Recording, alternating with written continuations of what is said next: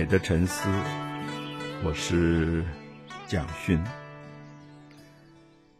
红楼梦》我们讲到第一百一十五回，如果以完整的一百二十回的版本来说，读者当然感觉到他要进入尾声了，就是一百二十回的一个大小说。已经剩下最后的五回，所以因此，我们再提醒所有的读者，喜欢《红楼梦》的朋友，大概在进入到一百零九、一百一十回的时候，《红楼梦》已经在做收尾的工作。我想，一个大小说有一个大小说的结构，所谓的收尾是说，这个小说从一开始。创造了这么多精彩的人物，比如说，光是贾府、贾家、贾宝玉的姐妹们，就有四个很重要的人物。老大生在元旦一月一号的贾元春，后来选妃进入皇宫，封为贵妃的贾元春。第二个有一点憨憨的，呃，人才不出众。可是人非常善良老实的贾迎春，那第三个是贾探春，庶出，那母亲是赵姨娘，那常常呃给她出难题的这个亲生母亲。可探春自己本身非常的自爱，也是一个非常有才华的一个女孩子。那第四个就是贾惜春，可惜的惜，惜春。那小说一开始的时候，她其实年纪比较小，所以元、迎、探、惜啊，元春、迎春、探春、惜春，我们按照按照他们的排行，也就是原作者可能要在这四个字里暗示他的四个姐妹。是非常共同的哀伤的命运，所以用原来应该叹息这样的一个同音字的隐喻。那我们知道，进入到呃一百一十回前后的时候，元春已经死亡啊，嫁到皇宫的元春死亡了。那老二迎春嫁给了孙绍祖，一个有家暴倾向的一个男人，那活活被。打死了。那第三个就是探春，那么探春她嫁的不错，可是嫁的很远很远，几乎到海疆，也就是可能到今天的越南啊、柬埔寨这个地带去，所以探春变成了一个远嫁的结局。那么最后跟亲人也都无缘相见。那么今天到一百一十回。一百一十五回，我们就看到惜春，也就是贾家贾宝玉的四个姐妹里年纪最小的一个。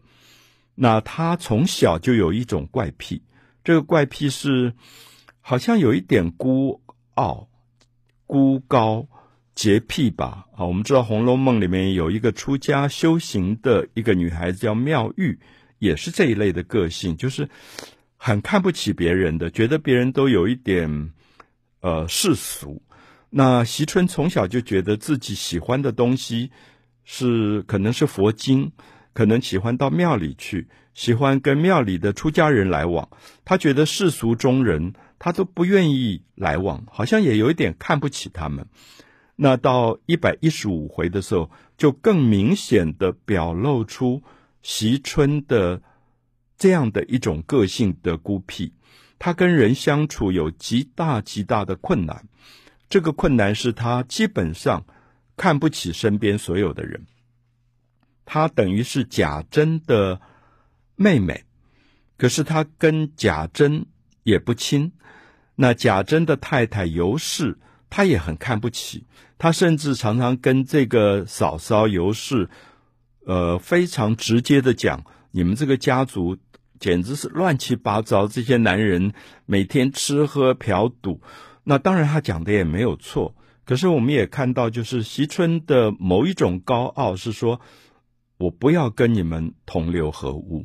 所以到了一百一十五回，因为这个家族又败落了，那贾珍也被抓起来流放在外，所以因此他大概心里面那种对世俗的一种幻灭感也就变得更强。这个时候，他就不断的每天闹来闹去，说他要出家。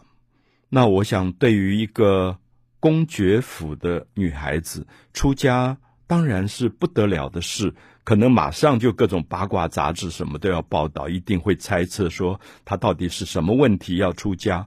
可是她其实就是孤傲，她觉得与其跟世俗随波逐流、乱七八糟，惹得一身都是肮脏，不如一个人到庙里去修行。那我个人觉得，其实惜春这样的一个角色以及他的下场，可能都没有错啊。可是，在小说里，你就会看到，因为牵涉到家族，这个家族的人就把这个当成是一个丑闻一样，希望来掩盖，也不断的要劝说他最好不要出家。这一回上半段最主要的谈贾宝玉的一个妹妹贾惜春。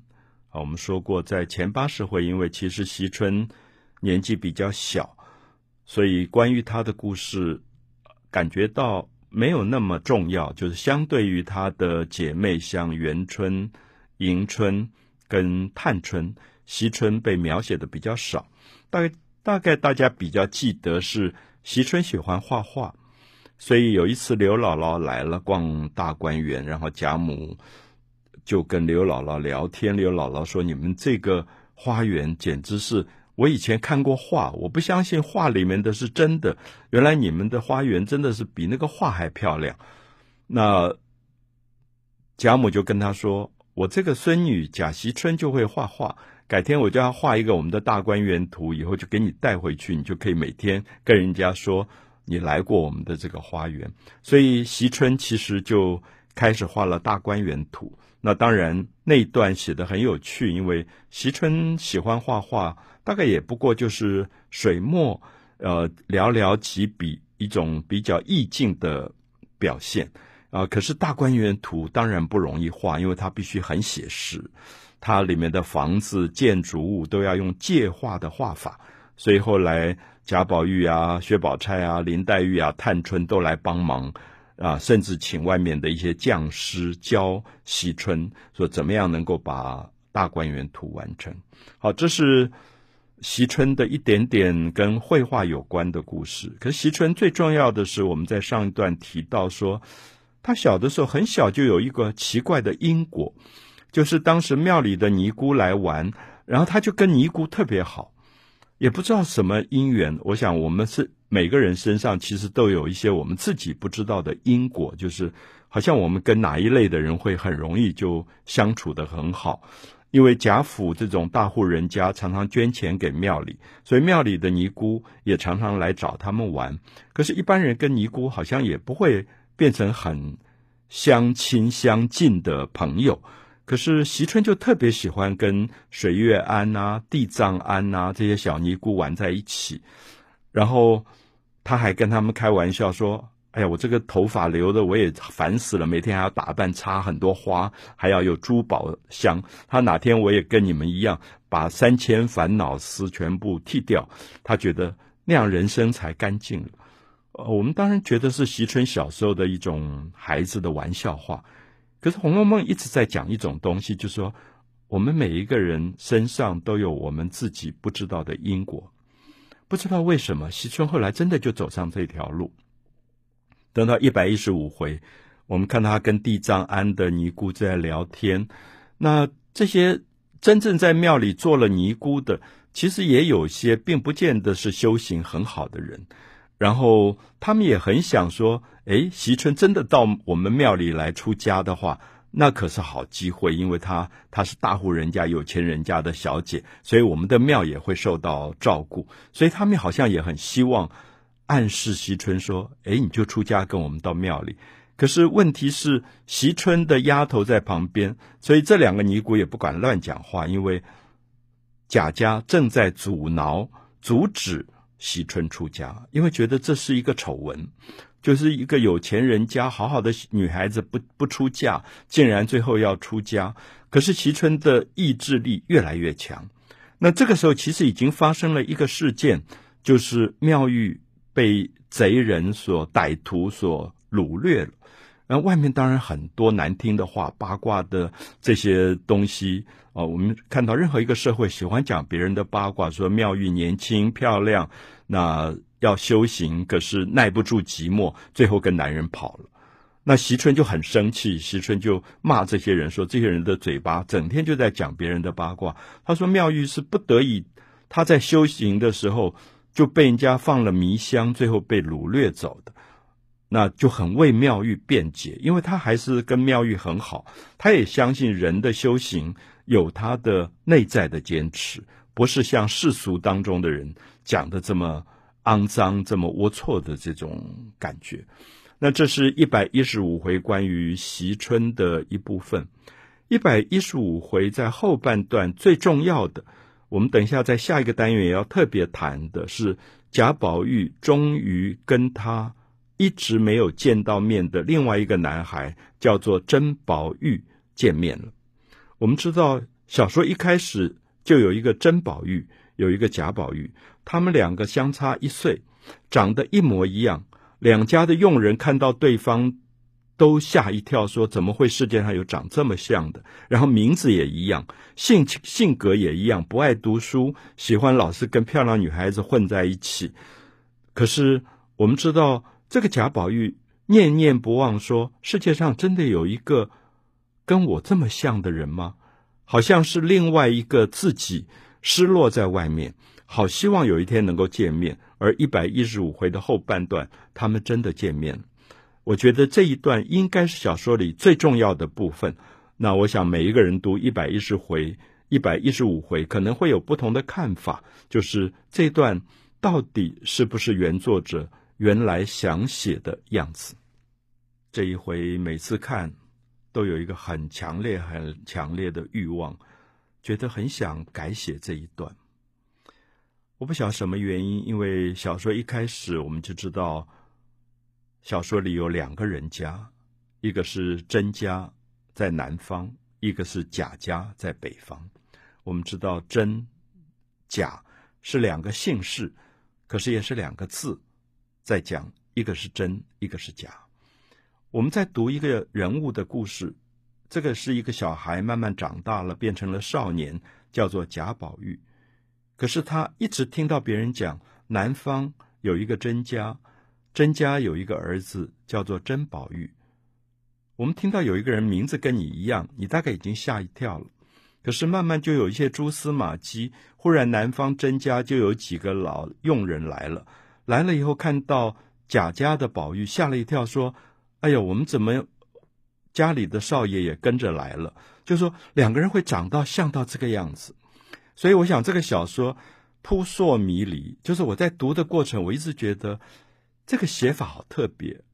我不知道一般读者、一般听众会不会有一个感觉是说，你存在在这个世界上，其实有一个另外一个自己，好像流浪在外。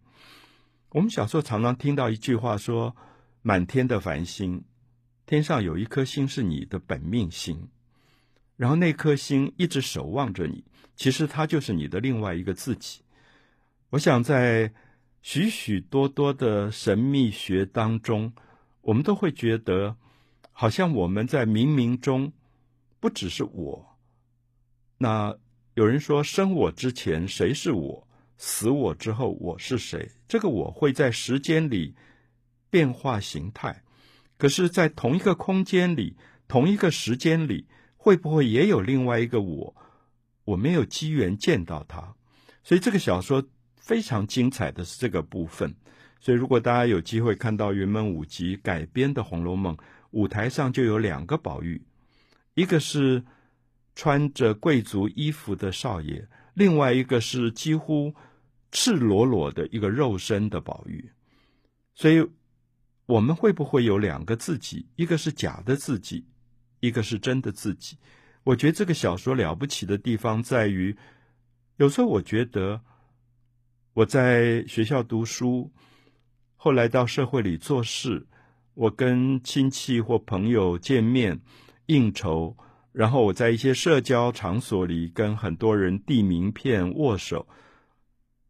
我觉得那个我好像是一个假的我，那真正的我在哪里？也许泡在澡缸里的时候，忽然觉得真的我会出来，或者在午夜梦回，在梦里面，那个真正的我会出来。我觉得这是《红楼梦》写真宝玉跟贾宝玉最惊人的部分，就是他告诉我们，我们的生命好像还有另外一个真实的自己，而这个真实的自己，可能是因为。我们没有跟自己内在的心灵对话，所以长久以来，这个真正的自己反而被蒙蔽了，好像流放在外。我想，生命到最后都希望有一天，这个假的自我能够跟那个真的自我面对面，合而为一，完成一个真正的自我的完成。所以，按照这样的一个真宝玉跟假宝玉的线索。有一次，你觉得他们几乎相见了。贾宝玉见到了甄宝玉，开心的不得了，就抓着他的手，说：“我终于见到你了，你就是我的生命里面的另外一半。”然后忽然惊醒，发现原来是一个梦。啊，我想大家都记得，在前八十回里有一段写到贾宝玉见到甄宝玉，结果是梦中惊叫，然后他的丫头袭人说。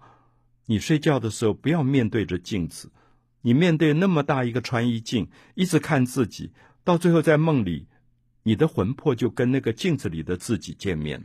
我想这都是《红楼梦》写真宝玉、贾宝玉写的最精彩的部分。所以到一百一十五回，真宝玉真的出现了，从南方来了，然后我们就迫不及待想知道说，贾宝玉跟甄宝玉见面。到底什么样的见面的方法？我刚刚提到说，我好想改写这一段。也许有些朋友已经觉得，我大概读目前一百一十五回见面这一段，有怅然若失的感觉。